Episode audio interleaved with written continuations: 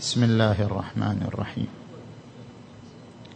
والعصر إن الإنسان لفي خسر إلا الذين آمنوا وعملوا الصالحات وتواصوا بالحق وتواصوا بالصبر. صدق الله العلي العظيم.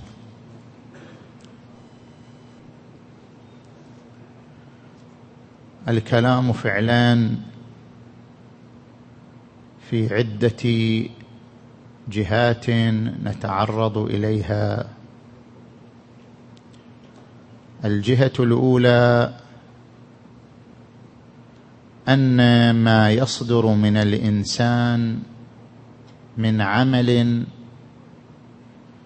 فهو كما ينتسب إلى الإنسان فإنه ينتسب إلى الله تبارك وتعالى. قال تبارك وتعالى: والله خلقكم وما تعملون. وقال في آية أخرى: هل من خالق غير الله. كيف تنتسب أعمالنا وتصرفاتنا إلى الله تبارك وتعالى؟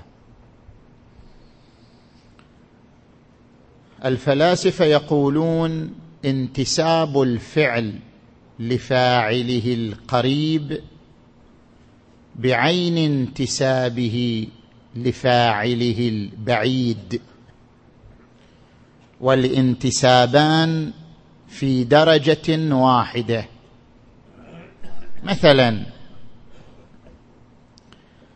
الإنسان إذا صعد على السلم ووصل إلى الدرجة الرابعة من السلم، وصول الإنسان إلى الدرجة الرابعة من السلم كما يستند إلى الدرجة الثالثة، يعني لولا وصوله للدرجة الثالثة لما وصل إلى الدرجة الرابعة، فوصوله إلى الدرجة الرابعة يستند إلى علتين: علة قريبة وهي وصوله إلى الدرجة الثالثة، وعلة بعيدة وهي وصوله إلى الدرجة الأولى. فوصول الإنسان إلى الدرجة الرابعة استند لعلتين: علة مباشرة قريبة وهي وصوله للدرجة الثالثة، وعلة بعيدة وهي وصوله إلى الدرجة الأولى. واستناده إلى العلة الأولى كاستناده إلى العلة الثانية، وانتسابه إلى الدرجة الثالثة كانتسابه إلى الدرجة الأولى. الانتسابان والاستنادان في درجة واحدة، في مستوى واحد.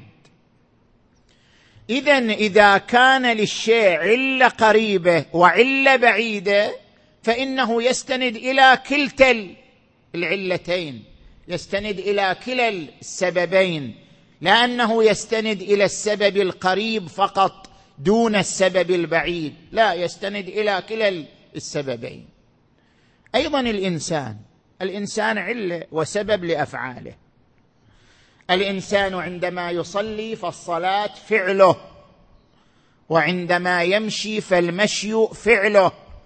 الصلاة والمشي تستند إلى الإنسان لأنه علة قريبة، وفي نفس الوقت تستند إلى الله تبارك وتعالى.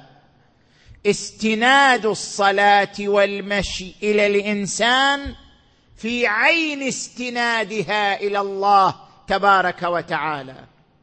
ربما يقول قائل: الصلاة والمشي صدر عن الإنسان باختياره وبشعوره ولم يصدر بالجبر والإكراه، فبما أن الصلاة والمشي والكلام إنما صدرت من الإنسان باختياره وإدراكه وشعوره فهو غير مجبور عليها، فلماذا تستند إلى الله؟ ينبغي أن تستند إلى الإنسان محضاً، إلى الإنسان فقط، من دون أن تستند إلى الله، لأنها ناشئة عن اختيار الإنسان، عن شعور الإنسان، عن إدراك الإنسان. هذا ليس صحيحا. هذا الإنسان الشاعر المدرك المختار من أين أتى بهذه الأمور؟ كلها أتى بها من الله عز وجل. هو يفعل الأشياء باختياره، ولكن الاختيار وجود مفاض عليه من قبل الله. هو يفعل الأشياء بإدراكه، لكن الإدراك وجود مفاض عليه من قبل الله. هو يفعل الأشياء بشعوره، لكن الشعور وجود مفاض عليه من قبل الله. إذن أي فعل يصدر منا يحتاج إلى عوامل ثلاثة: شعور، إدراك، اختيار. هذه العوامل الثلاثة من الشعور والإدراك والاختيار، هذه العوامل من أعطانا إياها، من وهبنا إياها، من زودنا بها. الذي زودنا بهذه العوامل الثلاثة هو الله تبارك وتعالى.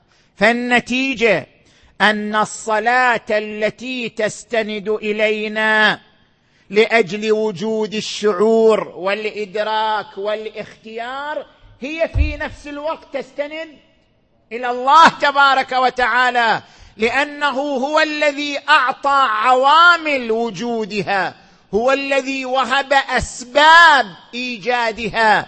فكما تستند الصلاة إلينا كعلة مباشرة قريبة تستند إلى الله تبارك وتعالى، كعلة العلل ومبدأ المبادئ تبارك وتعالى. لذلك قال تبارك وتعالى: والله خلقكم وما تعملون. مو بس خلقكم وعملكم مخلوق لكم، لا، عملكم أيضا مخلوق لنا، لأن عوامل خلقه بيدنا وأسباب خلقه منا. والله خلقكم وما تعملون. وقال في آية أخرى: قاتلوهم يعذبهم الله بأيديكم. ما قال تعذبونهم، لا، هو يعذبهم. ما قال قاتلوهم تعذبونهم، قال قاتلوهم يعذبهم الله بأيديكم ويخزهم وينصركم عليهم ويشفي صدور قوم مؤمنين. يعذبهم الله يعني التعذيب بالشكل المباشر منكم، لكن بما أن عوامل التعذيب وأسبابه من الله تبارك وتعالى، فالتعذيب أيضا ينتسب إلى الله تبارك وتعالى. يعذبهم الله بأيديكم ويخزهم إلى آخر الآية المباركة. وقال في آية ثالثة: وما رميت إذ رميت ولكن الله رمى. يعني أنت إذا تنظر إلى تسلسل العلل ستجد أن مبدأ العلل وعلة العلل هو الله. وما رميت إذ رميت ولكن الله رمى. أنت تقول علة وجودي أبي، لولا أبي لما وجدت. أنت نظرت للعلة القريبة، تنظرت لهذه العلة المادية الضعيفة، والحال لا، هذه العلة المادية مستندة إلى سلسلة من العلل تنتهي إلى علة العلل، وهو الله تبارك وتعالى. والله خلقكم وما تعملون. ولا يعني هذا الجبر والإكراه، لا، هو خلق لك العمل لكن باختيارك أنت. الله تبارك وتعالى يفيض وجود الصلاة إذا اخترتها أنت. فالنتيجة أن الصلاة كما تستند لإفاضته ولإيجاده، فإنها تستند أيضا إلى اختيارك وإلى إرادتك. أفاض عليك الاختيار، ثم أنت اخترت الصلاة بمحض إرادتك، فالنتيجة أنها تستند إلى إرادتك واختيارك. وإن الله لا يغير ما بقوم حتى يغيروا ما بأنفسهم. الاختيار هو طاقة، أما إعمال الاختيار بيدي أنا، مثل ما أعطاني طاقة الذهن. أكو إنسان عنده عقل لكن ما يحرك عقله، مغلفنه. أكو إنسان عنده طاقة بدنية بس ما يحركها، كله نايم بالبيت. الله أعطاك الطاقة، أعطاك طاقة ذهنية، تفعيل هذه الطاقة الذهنية واستغلالها واستثمارها بيدك أنت.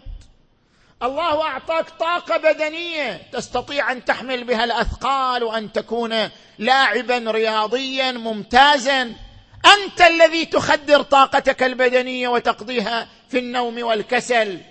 الله أيضا أعطاك طاقة اسمها الاختيار، هذه الطاقة أنت تفعلها، أنت تعملها، أنت تقول أنا أختار كذا ولا أختار كذا، أختار الخير ولا أختار الشر. فالاختيار طاقة كطاقة الذهن، كطاقة القوة البدنية، بيد الإنسان تفعيلها وإعمالها. إذن بالنتيجة إذا الإنسان اختار الصلاة يعني أعمل وفعل طاقة الاختيار في الصلاة، الصلاة يفيضها الله نتيجة إرادة من الإنسان وتفعيل لاختيار الإنسان، فهي عمل اختياري للإنسان، وفي نفس الوقت هي عمل مفاض من قبل الله تبارك وتعالى، لأنه أفاض سببه وأفاض علته وأفاض منشأه، ألا وهو الاختيار. هذه هي الجهة الأولى. نجي إلى الجهة الثانية. كثير من الناس قد يقول إذا كانت أعمالنا مخلوقة من قبله تعالى وتستند إليه تبارك وتعالى وتنتسب إليه تبارك وتعالى، إذن الشرور أيضا هو الذي قضاها علينا، فهل من العدل قضاء الشرور؟ هل من العدل أن يقضي علينا بالأمراض مثلا؟ هل من العدل أن يقضي علينا بالحروب مثلا، بالمجاعات مثلا؟ إذا كانت الأعمال تستند إليه فمنها الشرور، إذن الشرور تستند إليه، هو الذي قضى علينا بهذه الشرور والأسواء والأمراض والأدواء، هو التي قضاها علينا، فهل هذا من العدل أن يقضي على عبده بذلك؟ الجواب عن هذه الشبهة، التفت إلي جيدا، الفلاسفة يقولون الشر عدمي، الشر ليس وجود حتى يقضى، الذي يقضى ما كان في إطار الوجود، ما كان من سنخ الوجود. الشر ليس من سنخ الوجود، الشر من سنخ العدم، والعدم مما لا يقع تحت القضاء، تحت إطار القضاء. كيف يعني؟ هل أشرح لك هذه النقطة؟ يعني مثلا لنفترض أن إنسان قتل إنسانا آخر، هذا يعد شنو؟ شر، بعد في أعظم من هالشر. بنخلي المرض، بنخلي ده، بنشوف شيء أعظم شيء. إنسان قتل إنسان آخر، لا يوجد شر أعظم من هذا الشر، قتل. وين الشر؟ وين الشر؟ إحنا إذا نتبع ونأكد ونركز على عملية القتل، وين الشر؟ في قوة، لنفترض أنه ضربه مثلا بسيف بخنجر فقتله، هناك قوة يد حصلت من القاتل، هذه القوة وجود وأمر كمالي، ولذلك لو استخدم هالقوة في شيء آخر لكانت أمرا حسنا. إذن هذه القوة التي صدرت من القاتل هي أمر كمالي وخير وليس شرا. زين، تجي إلى هذا الخنجر الحاد، حدة هذا الخنجر، حدة هذا السيف أيضا ليست شر بل هي خير، لأن حدة الخنجر أمر كمالي. لو هذا الخنجر قطع به مثلا شجرة قطع به حجر لكان شنو؟ خيرا. إذن حدة الخنجر أيضا ليست شر بل خير. مطاوعة الرقبة لو ضربه في رقبته، مطاوعة رقبة المقتول للخنجر القاتل، الرقبة طاوعت الخنجر فانفصلت، هذه المطاوعة أيضا خير. يعني الرقبة أعضاؤها متناسقة، لذلك استجابت لهذا القطع فانقطعت. أيضا مطاوعة الرقبة للخنجر أمر كمالي في الرقبة، أمر خير. إذن وين الشر؟ الشر في زهاق الروح.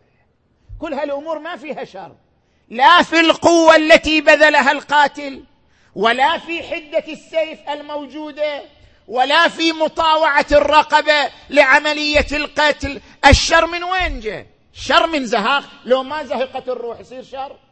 أبدا. لو واحد ملي ملي سوبرمان قهرمان أبدا ولا يتأثر ولا يتغير ما يصير شر. الشر جاءنا من زهاق الروح. بعد حصول هذه الأمور الثلاثة صار فراق بين الروح وبين البدن. هذا الفراق هو الشر. هذا الفراق مو أمر وجودي، هذا الفراق أمر عدمي. اللقاء أمر وجودي، أما الفراق أمر عدمي. إذن بالنتيجة إذا ندقق دائما الشر يرجع لعدم. مثلا المرض، من وين يجي المرض؟ مثلا الآن مرض إنفلونزا القرود والخنازير وال... والزنابير وال... كل يوم يبثون فيروسات في هذا العالم ليشغلوا العالم بها. هذا الفيروس إنفلونزا الخنازير مثلا، خب وين الشر؟ إحنا الآن إذا تجي لهذا الجسم، جسم يلتقي مع جسم مصاب، جسم سليم التقى مع جسم مصاب، تمام لو لا انتقلت العدوى وانتقل الفيروس من الجسم المصاب إلى الجسم السليم. خب هذا الانتقال يقولوا هذا شر. لا، وين الشر؟ الشر في عدم التناسب بين الخلايا الجسم السليم وبين هذا الفيروس. لو كان هذا الجسم السليم قويا ما تأثر بهذا الفيروس. لو كان هذا الجسم السليم قوي البنية متماسكا ما يتأثر بهذا الفيروس بشيء. إذن من وين جاء الشر؟ جاء الشر أن هذا الجسم السليم ما في انسجام بين خلاياه وبين هذا الفيروس. لأجل عدم الانسجام بين خلايا الجسم السليم وبين الفيروس حصل اختلال في هذه الخلايا وفقدت الانتظام في مسيرة عملها. إذن الأمر رجع لأمر عدمي، عدم الانسجام بين خلايا البدن وبين الفيروس المقبل وبين الجسم الغريب المقبل. عدم الانسجام نسميه مرض، عدم الانسجام نسميه شر. إذن الشر رجع لأمر عدمي لأنه رجع لأمر وجودي. فأين قضاء الله؟ ما يقضيه تبارك وتعالى هو الوجود. الله أعطى هذا الإنسان قوة في يده، هذا خير. الله مثلا جعل لهذه السكين حدة، هذا خير. الله أعطى الرقبة قدرة على المطاوعة لما يجعل عليها، هذا أيضا خير. كل ما قضاه فهو خير، كل ما قضاه فهو من الوجود، من الخير، من الكمال. إنما نتيجة عدم الانسجام سمينا هذا العدم مرض، سمينا هذا العدم شر، سمينا هذا العدم مفسدة، نتيجة عدم الانسجام. وإلا كل الأسباب التي اجتمعت هي من نوع الخير وهي من نوع الوجود، وما قضاه تعالى هو هذه الأسباب. أما هذه النتيجة العدمية، هذه النتيجة العدمية لأنها عدم ليست مما يقع تحت القضاء. ما وقع تحت القضاء هو هذه الأسباب، وهذه الأسباب أمور وجودية كلها خير محض. لذلك تبارك وتعالى، شوفوا احنا إذا ندقق ترى هذا الشر والخير كله من عندنا، احنا احنا اللي اخترعناه، احنا نسمي هذا خير وهذا شر، احنا إن هي إلا أسماء سميتموها أنتم وآباؤكم، نحن الذين نسمي. وإلا شنو الفرق؟ إذا مثلا إذا يقتل مسلم أوه هذا شر، إذا لا قتل كافرا حربيا أثناء المعركة هذا خير، وش الفرق؟ هو قتل قتل، بها شنو؟ شو معنى يعني هذا قتل وهذا قتل شنو؟ إذن هذا اعتبار شرعي، الشرع اعتبر هذا خيرا واعتبر هذا شرا، وإلا فكلاهما من حيث عملية القتل شنو؟ أمر واحد. أنت مثلا تأتي وتعتبر مثلا التذكية، لنفترض مثلا تجي الآن تذبح هذا الحيوان، هذا الحيوان إذا ذبحته مع التسمية هذا خير، إذا ذبحت بدون التسمية هذا شنو؟ هذا شر. هذا تسمية شرعية، اعتبار شرعي، وإلا ففي واقع التكوين كلاهما ذبح، لا فرق من حيث الذبح بين هذا العمل وبين هذا العمل. بالنتيجة الخير أمر وجودي كمالي محض أفاضه الله وقدره، وأما الشر فهو إما عدم، والعدم لا يقع تحت القضاء، أو اعتبار اعتبار شرعي، اعتبار عقلائي، اعتبار من قبل الإنسان، وليس أمرا تكوينيا حتى يكون مما يقع تحت القضاء. نجي إلى الجهة الثالثة. صلوا على محمد وآل محمد. محمد وآل محمد. العمل الصالح. والعصر إن الإنسان لفي خسر. كل دقيقة تمر على الإنسان هي خسارة ما يقدر يسترجعها، فالإنسان دائما في خسر، يخسر الدقائق والثواني التي تمر عليه. إلا الذين آمنوا وعملوا الصالحات وتواصوا بالحق وتواصوا بالصبر. الكلام في العمل الصالح. القرآن الكريم يا إخوان تارة يجعل الصلاح صفة للشخص، وتارة يجعل الصلاح صفة للعمل. مثلا القرآن الكريم يقول وأنكحوا الأيام منكم والصالحين من عبادكم وإمائكم. هنا الصلاح صفة إلى الشخص. وأحيانا يصف العمل بالصلاح، يقول فليعمل عملا صالحا. شنو معنى صلاح الشخص؟ شنو معنى صلاح العمل؟ صلاح الشخص، خلينا نقرأ هذه الآية، جدا آية جميلة.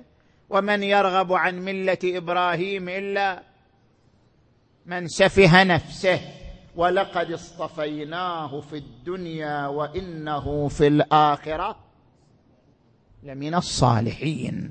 صلاحنا وصف للشخص، وصف لإبراهيم. شنو معنى إبراهيم في الآخرة من الصالحين؟ يعني في الدنيا مو من الصالحين؟ شنو معنى الآية هذه؟ ولقد اصطفيناه في الدنيا، هو واضح. وإنه في الآخرة ها وإنه في الآخرة لمن الصالحين، يعني في الدنيا هو ما كان من الصالحين. شنو معنى هذه الآية وإنه في الآخرة لمن الصالحين؟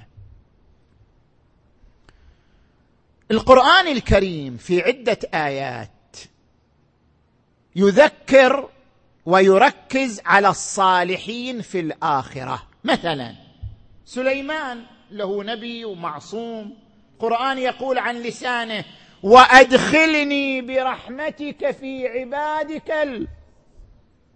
يعني هو ما كان من العباد الصالحين. وأدخلني برحمتك في عبادك الصالحين، وإنه في الآخرة، يخبر عن إبراهيم، وإنه في الآخرة لمن الصالحين. وإحنا نقرأ في الدعاء اللهم برحمتك في الصالحين فأدخلنا. شنو معنى الإدخال مع الصالحين في الرحمة وفي الآخرة؟ شنو معنى؟ شوف الآية المباركة، ومن يطع الله ورسوله فأولئك مع الذين أنعم الله عليهم من النبيين والصديقين والشهداء والصالحين وحسن أولئك رفيقا. هناك طبقة من الناس في عرض طبقة الأنبياء، هناك طبقة من الناس اسمهم الصالحون في عرض طبقة الأنبياء، في عرض طبقة الشهداء، في عرض طبقة الصديقين، طبقة اسمها الصالحون، جماعة نخبة اسمهم الصالحون، في رتبة الأنبياء، في رتبة الصديقين، في رتبة الشهداء. هؤلاء النخبة المسمون بالصالحين الذين هم في رتبة الأنبياء، سليمان يدعو أن يكون منهم. وأدخلني برحمتك في عبادك الصالحين، أدخلني مع هؤلاء النخبة، أوصلني إلى درجتهم وإلى مقامهم. هذه الرتبة هي التي عبر عنها القرآن الكريم في حق إبراهيم، وإنه في الآخرة سيكون مع هؤلاء النخبة، وإنه مضافا إلى أنه نبي، مع أن إبراهيم نبي صديق، مع ذلك في الآخرة سيدخل مع نخبة معينة، وإنه في الآخرة لمن الصالحين. فمن هم الصالحون؟ من هم هؤلاء النخبة التي يقول عنها القرآن أنهم في عرض الأنبياء والصديقين، وأن سليمان يتمنى أن يكون منهم، وأن إبراهيم سيؤول إليهم؟ الرواية المعتبرة الصحيحة عن الصادق عليه السلام: الصالحون محمد وآل محمد. اللهم صل على محمد وآل محمد. فهناك نخبة معينة هم هؤلاء، هم في عرض الأنبياء والصديقين والشهداء الصالحون.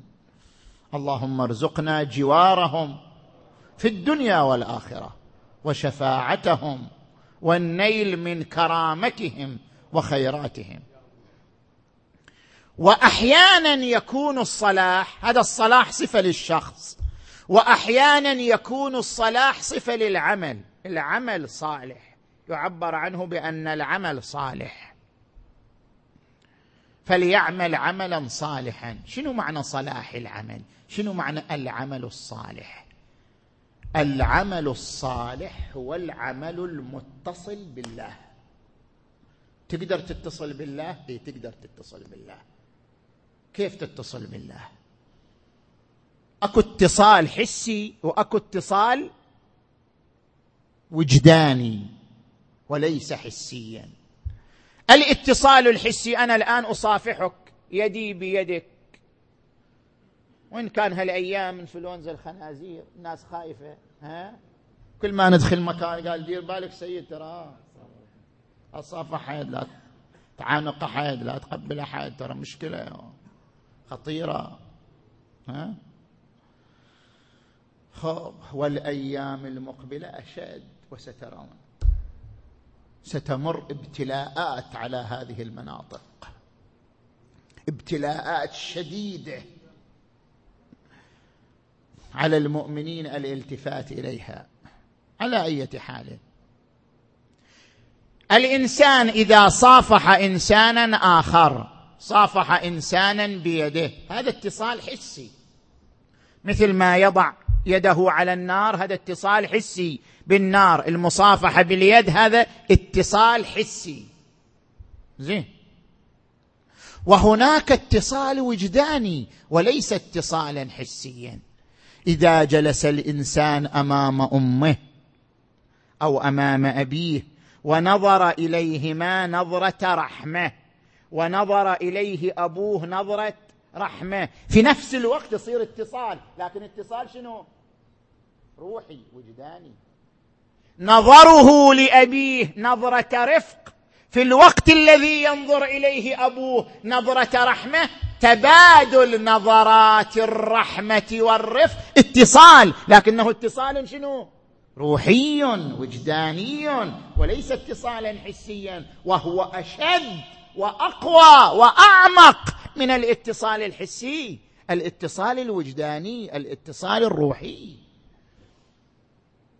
مثل ما أنت تلاقي واحد أو يتصل بك واحد يقول توني أفكر فيك، أكو اتصال روحي صار. في الوقت الذي أنت تفكر فيه هو يفكر فيك، هذا اتصال روحي، اتصال وجداني، وهو أعمق من الاتصال الحسي المادي. الإنسان يمكن أن يتصل بالله اتصالا وجدانيا، اتصالا وجدانيا شهوديا بالله تبارك وتعالى. الإمام أمير المؤمنين عليه السلام يقال، سئل هل رأيت الله؟ قال وكيف أعبد ربا لم أراه؟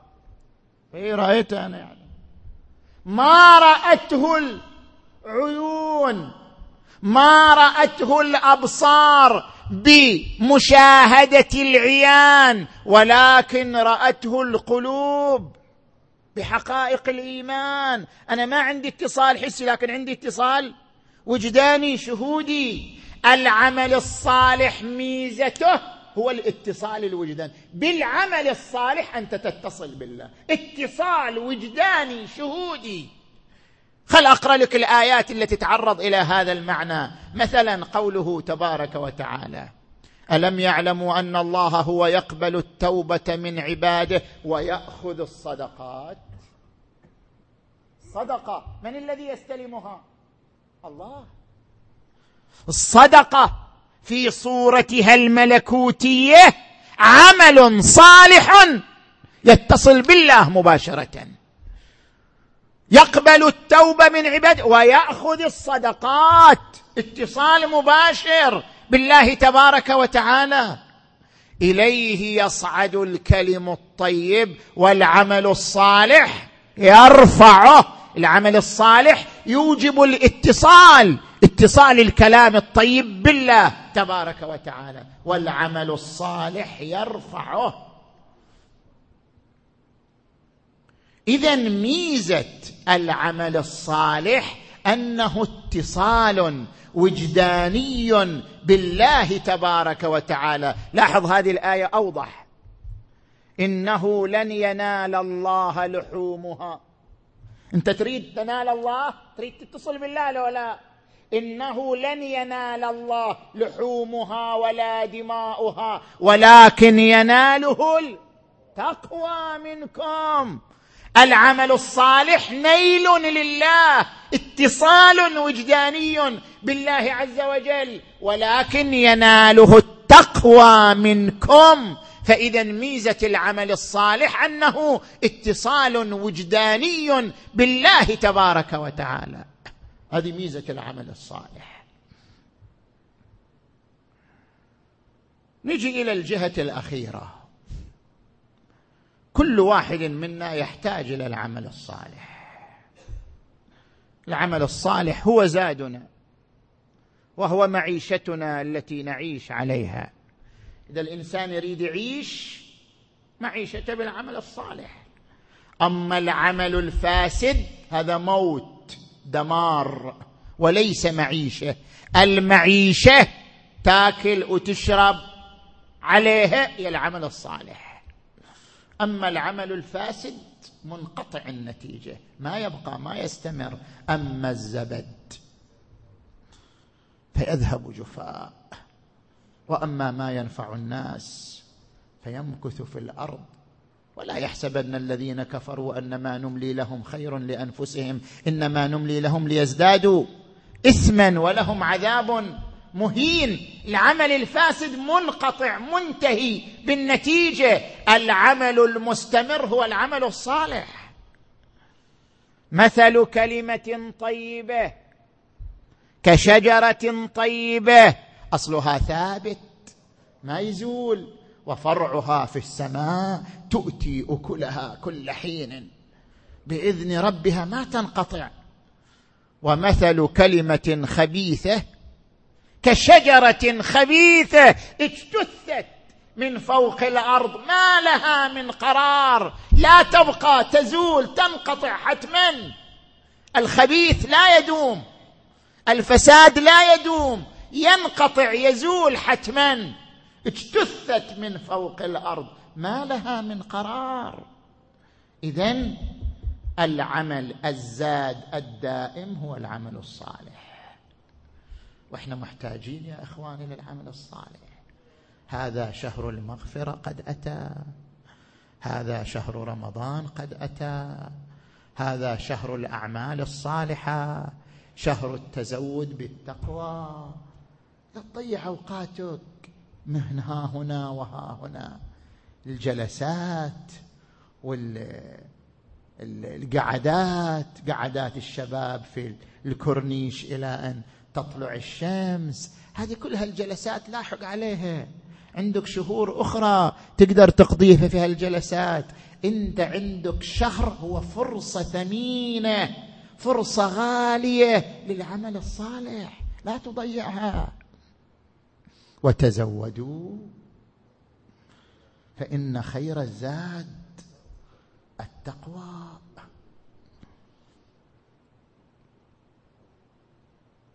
أحد العلماء الكبار وإلى كتب ومؤلفات كثيرة معروف،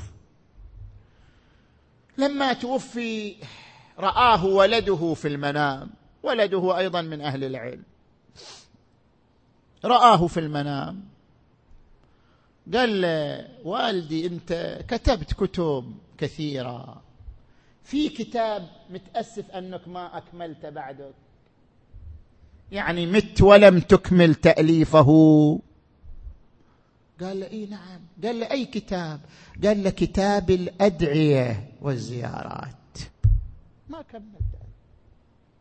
كتب الأخرى أنا كملتها، لكن هذا الكتاب كتاب الأدعية والزيارات ما أكملته، أنا ما زال ناقص، وهذا هو الكتاب اللي يبقى ويانا، هذا هو الكتاب اللي لازمنا، كتاب الأدعية، كتاب الزيارات، كتاب النافلة، الكتاب الذي يبقى معنا في حياتنا الطويلة، هذا هو الكتاب. أين أدعيتك؟ أين زياراتك؟ أين مستحباتك؟ أين نوافلك؟ وين الزاد؟ وينه؟ وين الزاد؟ أنت شقد تتعب نفسك في البزنس والاستثمارات، وشقد تتعب راسك وجسمك في تحصيل الأموال بطريقة أو بأخرى. خمسة بالمئة من هالتعب اصرفه في العمل الصالح، خمسة بالمئة، ما نقول كله.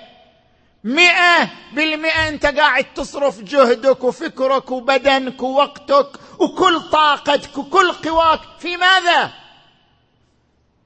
في الاستثمار، في الأعمال، في تحصيل الثروات، في تحصيل الأموال. طيب خمسة بالمئة من هذا التعب كله خله في النافلة، في قراءة القرآن في شهر رمضان، في الدعاء، في الزيارة.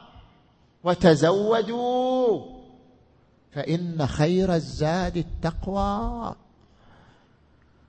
والناس همهم الحياة، ولم أجد طول الحياة يزيد غير خبالي، وإذا افتقرت إلى الذخائر لم تجد ذخرا يدوم كصالح الأعمال. ورواية معتبرة عن الباقر عليه السلام أنه إذا وضع الميت في قبره تمثل له ثلاثة بمجرد أن يوضع: أمواله وأولاده وأعماله. فلسان الحال يخاطب أمواله، يقول: هذه الأموال التي صرفت عليها الليل والنهار ما لي عندها، شنو أحصل من هذه الأموال؟ تخاطبه أمواله: لك منا ستر بيضاء تواري بها عورتك، هذا كافي عليك، ما تعطى منها الأموال أكثر من هذه السترة البيضاء. ويلتفت إلى أبنائه يقول أبنائي تعبت عليكم، ربيتكم، بذلت في سبيل تربيتكم كل نفسي وطاقتي، ماذا تعطوني؟ يقولون نشيعك إلى قبرك ونواريك في حفرتك، بعد ما حد يقعد وياك. فيلتفت بحسرة إلى عمله ويقول عملي ما لي عندك، أنت كلك معاصي، كلك مساوي، كلك شرور، ما لي عندك. يقول أنا قرينك في قبرك وصاحبك عند نشرك، أنا أنا كتابك الذي لا يفارقك. إذن بالنتيجة يا إخوان فلننتبه، شهر المغفرة، شهر الرحمة، شهر دعيتم فيه إلى ضيافة الله، أنتم ضيوف، استغلوا الفرصة في التزود من هذه الضيافة بأفضل الدرجات وأفضل الوسائل. شهر دعيتم فيه إلى ضيافة الله، أنفاسكم فيه تسبيح، إذا كانت أنفاس مقترنة بالعبادة، مقترنة بالصوم. أما إذا العياذ بالله يعصي الله في نهار رمضان، هذه أنفاس خبيثة، هذه أنفاس شيطانية، خصوصا إذا كانت في شهر رمضان، هذا تعدي على حرمات الله، انتهاك لحرمة الشهر المبارك، مضافا إلى كونه معصية.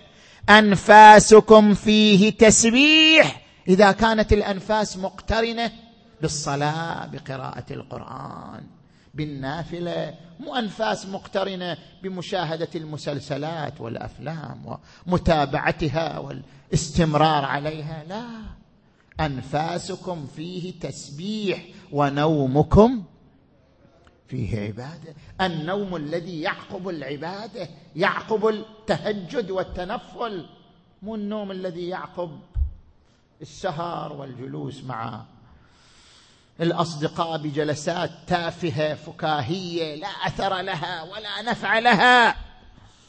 ونومكم فيه عبادة، أعمالكم فيه مقبولة.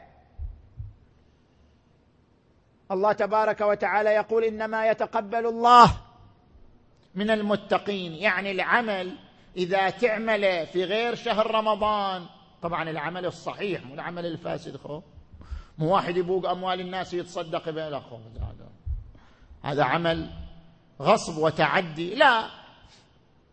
لكن لو أن إنسان تصدق بأمواله، أنا إذا أتصدق بأموالي في غير شهر رمضان، معاصي التي أعملها تمنع من قبول هذا العمل، المعاصي موانع من القبول. بعد الإنسان إذا يسرف في المعاصي، يسرف في الذنوب، المعاصي تكون موانع من قبول العمل.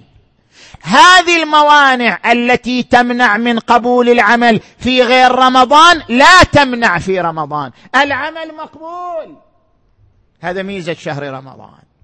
موانع القبول في غير رمضان ليست موانع في رمضان.